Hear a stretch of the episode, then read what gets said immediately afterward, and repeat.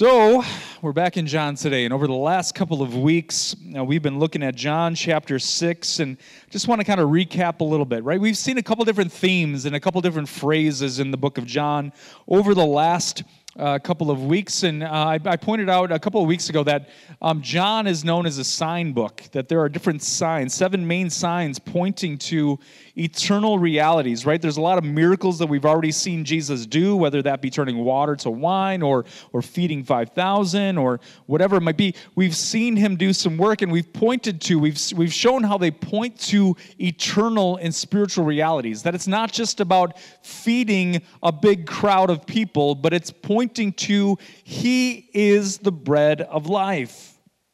Right? We've seen the subtle ways that Jesus is showing his messianic rule.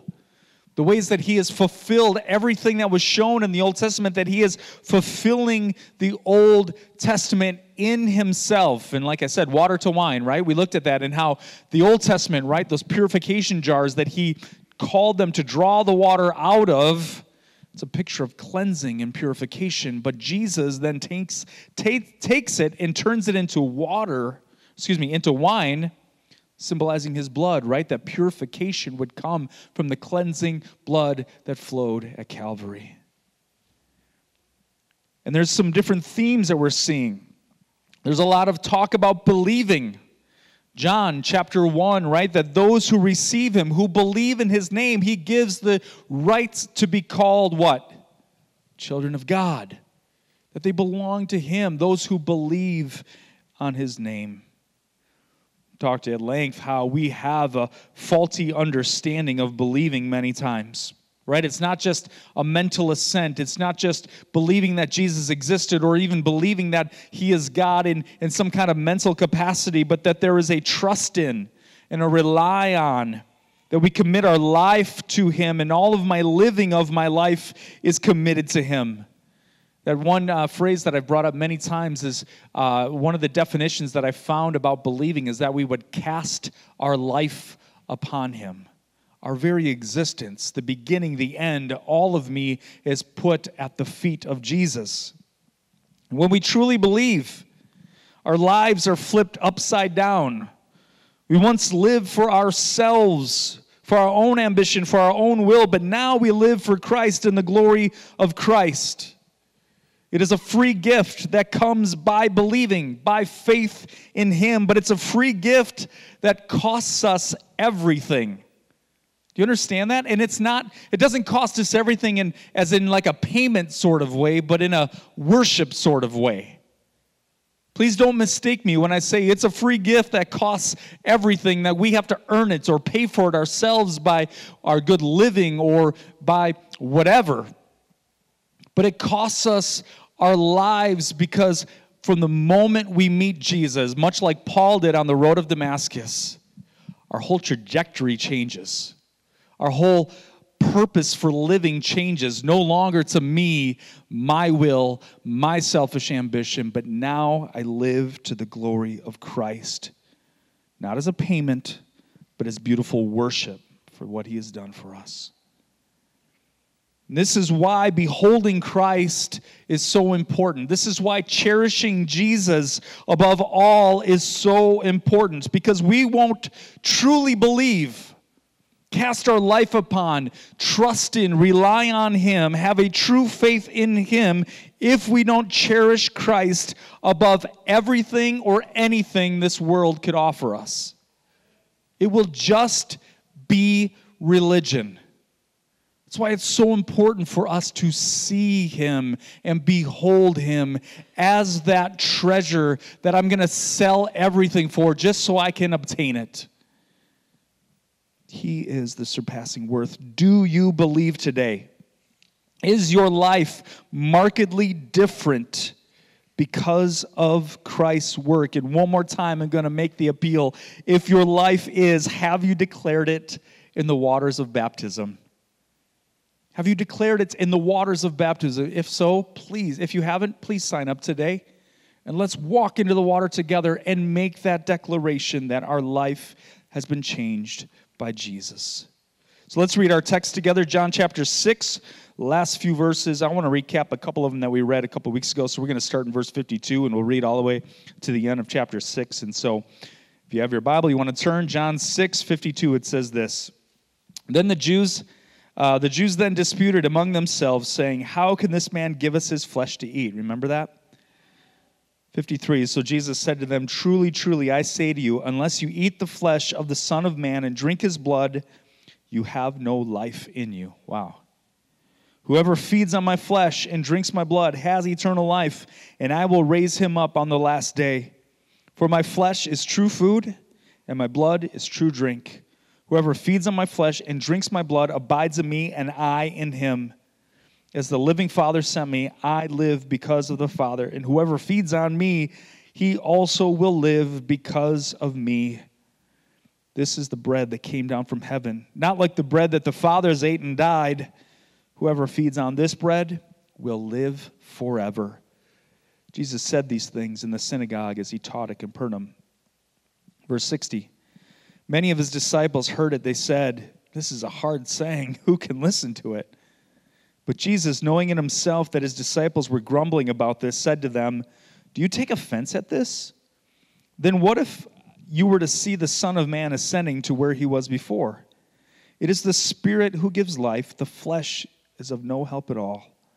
The words that I have spoken to you are spirit and life. But there are some of you who do not believe, for Jesus knew from the beginning those who did not believe and who would betray him. And he said, This is why I told you that no one can come to me unless it is granted him by the Father. After this, many of his disciples turned back and no longer walked with him. So Jesus said to the twelve, Do you want to go his way as well? Simon Peter answered him, Lord, to whom shall we go? You have the words of eternal life, and we have believed and have come to know that you are the Holy One of God. Jesus answered them, Did I not choose you, the twelve? and yet one of you is a devil. He spoke of Judas, the son of Simon Iscariot, for he, one of the twelve, was going to betray him. Jesus says, You must eat of me. You must eat my flesh and drink my blood. Boy, that's weird. Boy, that's strange, especially if you think of it as this is on the other side of the cross, right? And he says, You must eat of me. You must drink of me. You must partake of me fully and completely. Think of the phrase, you are what you eat, right? Some of us, that's chicken wings. Yeah.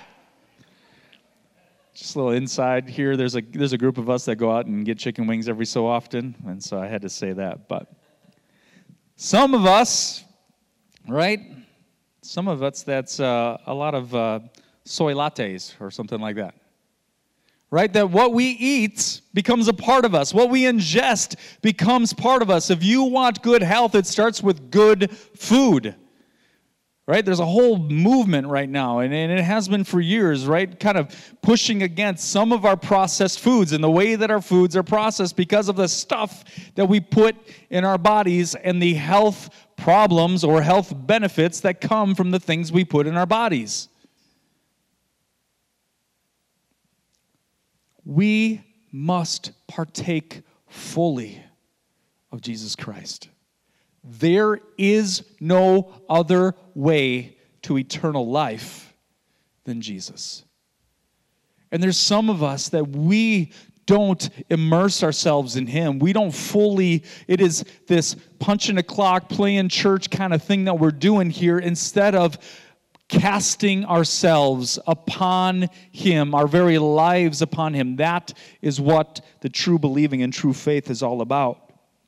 That He is the bread of life. The feeding of the 5,000, Jesus is that miracle bread, the sustenance of life, the food that creates life and life eternal. It's not for this life necessarily. It's not our ticket to a more comfortable life, right? Jesus says, You're following me, you look after me, you seek me because your bellies are full, because you ate of the bread. We challenge ourselves about our reasons for following Christ. That He is the only way, that He is the only truth that he is the one who is the bread of life, and if we partake of him fully, we will live forever. We will have life forever. We will have peace forever. We will have joy forever. If we eat of his flesh and drink of his blood. On the cross, Jesus gave his body. His flesh was broken. His blood was poured out. The Lamb of God would be slain. He would be sacrificed. And he would take away our sins. Sin is the thing that separates us from God. It's the thing that causes death, both physical death, but also the deepest, darkest, eternal spiritual death that we could ever, ever imagine. And Jesus' work on the cross, his flesh, excuse me, his flesh and his blood poured out, covers sin, conquers death, because he is the bread of life. Church, in these unsettling times, and boy, it just seems like it's between COVID and politics and all the other stuff, and now Middle East and terrorism and all that stuff. In these unsettling times, we must eat fully of Christ and Him alone. Verse 60 of our text says, when many of his disciples heard it, they said, This is a hard saying. Who can hear it, right? And as I said, on that side of the cross, I could see how it would be kind of difficult for them to get it, for them to grasp it. This guy just told us to eat his flesh and to drink his blood, what kind of crazy cult am I a part of, right? That's what you would think. Right? But that Greek phrase there of hard saying, this is a hard saying the word hard there doesn't necessarily mean difficulty under, difficult to understand, but it means strong and harsh and rough. Okay, so these words that Jesus is saying, this, these are harsh words. These are strong words. The word saying is actually logos. It's the same as John chapter 1. In the beginning was the logos, was the word, and the word was with God. Right? So this phrase here, it's not just because they were having trouble understanding, but there was a punch to it, to their very lives. They had a hard time with Jesus' words. He had a hard, they had a hard time when he said that he was life, the bread of life. That salvation, and not just salvation from their circumstances, salvation not just from Roman oppression but a deeper salvation from the bonds of spiritual darkness and sin and death that that type of salvation in life was found in him. And those were harsh words. Those were rough words to hear. It was in jesus. It wasn't in themselves. It wasn't in any political movement. But it's in jesus. One of the challenges to this last year i think is that the message of the church has been muddied in so many different ways. Whether it be um, politics, whether it be the appropriate COVID response, whether it be about social justice, whatever it might be, the, mud, the, the, the message of the church and the centrality of the message of the church has been muddied a bit because of all this different stuff going on. And Jesus is very clear that he is the bread of life, that He is life. It's not found in any political movement, whether that be from Rome or from what we're experiencing right now in, in, in the United States or around the world for that matter. That He is life, that it's not found in, in just some social justice cause or anything like that, but it is found in Him and that He truly is the answer to all the ailments of our society. Politics, racial reconciliation, COVID response, social justice, we must not muddy the message of the gospel and salvation through Christ. It is central to us as the church to preach and to proclaim that salvation is in Him and Him alone. That it's not in ourselves, it's not in bettering ourselves. Life is in Him and Him alone, not in us. Eternal life to those who would believe those who would believe the bread of life and eat of him and his words. They had a hard time with Jesus' words. And unfortunately, sometimes I have a hard time with Jesus' words as well. Anybody else? We too often have a hard time with Jesus' words. We have a hard time with applying the truth of Scripture to our own lives, to every corner of our lives. Our flesh fights it. It's sneaky. It doesn't want to bow to, submit to, incorporate, eat of Jesus into all of the corners of our lives. We resist. We go, oh, those are some harsh words. This is tough to understand. We're passive. We're oftentimes unresponsive. We're oftentimes dismissive of his words. We're careless with his words. We justify our own actions or our lack of action. Our flesh has a hard time submitting to Jesus' words. It's so much so that sometimes I, I wonder if we're actually born again. Or that maybe we've gotten so good at quenching the Spirit of God right out of our lives. We're so passive and resistant and stiff arming, not obeying. See, unregenerate church people are in one of the most difficult places to be spiritually and thus eternally speaking. When I mean unregenerate church people, I mean something that we've talked about a little bit. I mean like playing church, going through the motions of religion, but not really being transformed by the Spirit of God.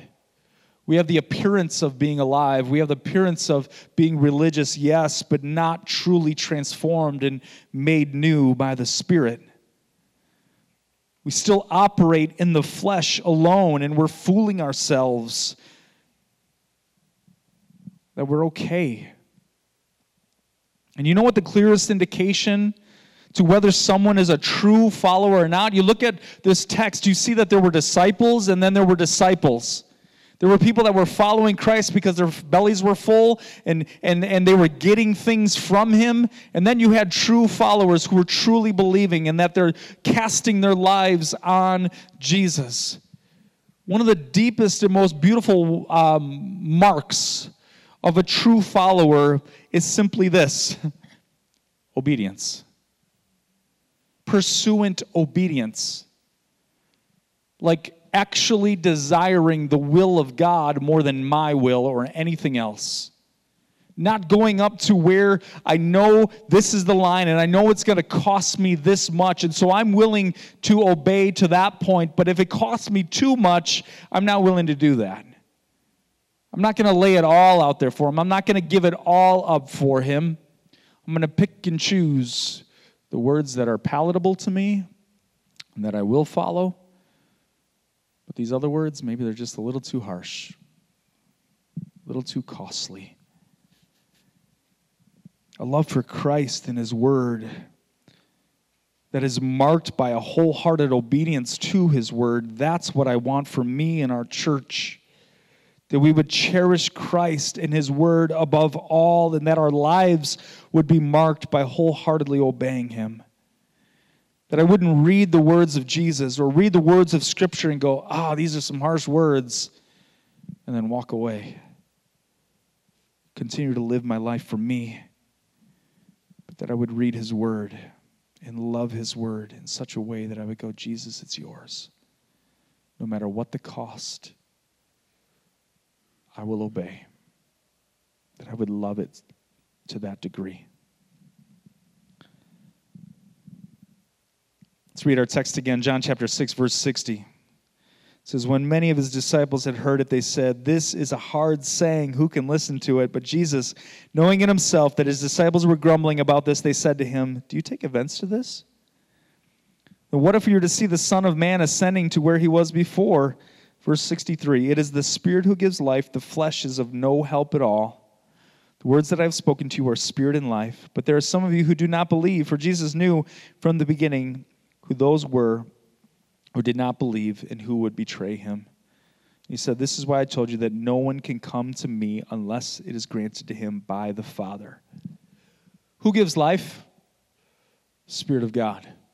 The Spirit of God gives life. We all know this. We all know this is because of the new nature. John chapter 3, right? You must be born again, born of the Spirit of God. So we're not supposed to be in the flesh any longer. We're not supposed to walk in the flesh any longer. We're supposed to walk and journey through this life by the Spirit of God. If you were born by the Spirit, walk by the Spirit. New nature, new life, a new reality extending into eternity. It's the way we are to live. It's the way we're supposed to do everything. It's the way that we're supposed to combat sin. And unfortunately, I gravitate so many times, I think we gravitate so many times to this self will and determination that that's how we're going to beat sin. Galatians chapter 5, verse 16 reminds us But I say, walk by the Spirit, and you will not gratify the desires of the flesh. For the desires of the flesh are against the Spirit, and the desires of the Spirit are against the flesh, for these are opposite each other to keep you from doing the things you want to do. Jesus says, It is the Spirit that gives life. The flesh is what? No help at all. No help at all. But yet I tend to gravitate to self will and self determination. It's reminded of a text this week, Romans chapter 8, verse 1. A lot of times we read this passage and uh, we focus in on there's no condemnation for those in Christ Jesus, right? We're no longer condemned by our sin because of Jesus Christ and his beautiful work. But if you keep reading, there's some beautiful talk about the spirit in the flesh. Verse 1, it says, Therefore, there's no now no condemnation for those in Christ Jesus. For the law of the Spirit of life has set you free in Christ Jesus from the law of sin and death. For what for God has done with the law weakened by the flesh, there it is, weakened. Law weakened by the flesh could not do. By sending his own son in the likeness of sinful flesh, and for sin, he condemned sin in the flesh, in order that the righteous requirement of the law might be fulfilled in us, who walk not according to the flesh, but according to the Spirit. For those who live according to the uh, flesh set their minds on the things of the flesh, but those who live according to the Spirit set their minds on the things of the Spirit. For to set the mind on the flesh is death, but to set the mind on the Spirit is life and peace. The flesh, your natural flesh nature, is no help at all. It is the Spirit who gives life. I know there's seems to be some benefit to some self discipline once in a while, right? Some accountability, absolutely. But again, like I said before, I think we spend way too much time trying to combat sin by self determination and practical means. Discipline is great, it is great. We may have small victories for the moment in those moments of self discipline. And sometimes I find that they fill me with pride because I feel like I did it, I conquered it. Yes. But how about we discipline ourselves to engage the Holy Spirit of God who brings life? We want to have victory over sin. We need to walk by the Spirit. So, how about we discipline ourselves to actually sit in the presence of God, to commune with His Spirit? Spend time in prayer, to spend time in worship, to spend time meditating on His Word, to wait on Him in His presence. There's nothing sweeter than the presence of God. The Spirit who gives life. The flesh is no help at all. Verse 63 again, the last half there, it says, The words that I have spoken to you are spirit and life. The Spirit is life, and Christ's words are spirit and life. As I said, we've seen some themes in this text over the last couple of weeks, some of the things that Christ has been revealing uh, through the Gospel of John. And what we're going to see here moving forward is that Jesus is going to talk a lot about his word. He's going to start talking a lot about his words and how his words need to abide in us. And if my word abides in you, right? If you abide in me and my words abide in you, ask whatever you wish and it shall be done for you. These words of Christ are spirit and life. If we want to have life, we need to be born of the Spirit. If we want to have victory over sin, we need to not just simply try harder, but we need to discipline ourselves to be in the Spirit and thus be in His Word.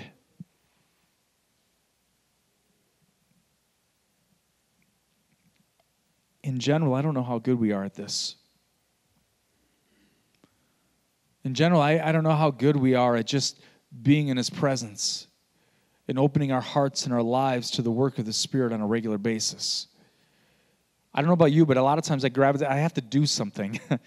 I gotta, I gotta, I gotta do more. I gotta, you know, systematically kind of work this way through this life, and instead of just letting the Spirit of God work in me.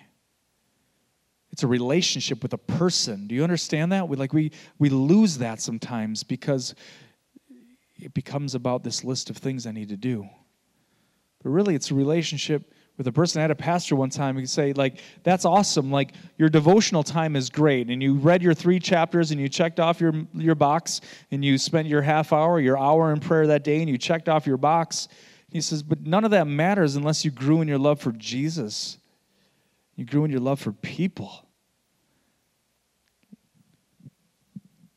Spend time in his presence because the Spirit is the one who gives life. My flesh is no help at all. Verse 63 of our text again, it says, The Spirit who gives life, the flesh is no help at all. The words that I've spoken to you are li- spirit and life. But there are some of you who do not believe.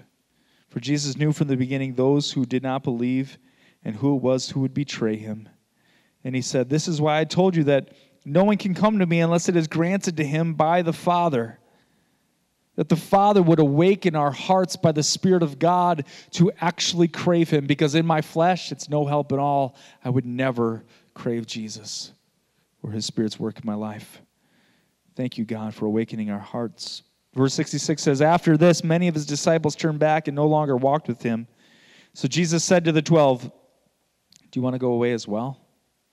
Simon Peter answered, Lord, to whom shall we go? For you have the words of eternal life. And we have believed and we have come to know that you are the Holy One of God.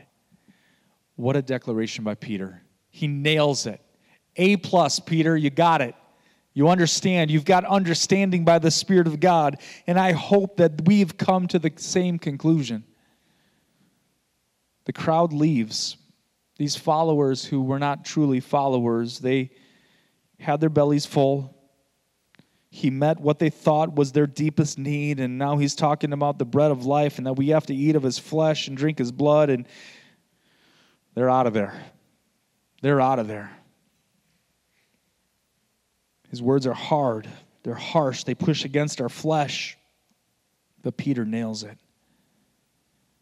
Peter nails it. He says, Where would we go? You have the words to eternal life. We have believed and we have come to know that you truly are the Holy One of God. You see, in this life, there's a lot of things that are claiming to be the way of life. The things that we come across in our daily experiences, a lot of them are promising us life, the good life. Even something like religion masks itself promising life law keeping, self righteousness. We're like a three year old many times. I can do it myself. Anybody have a three year old like that in your life sometimes?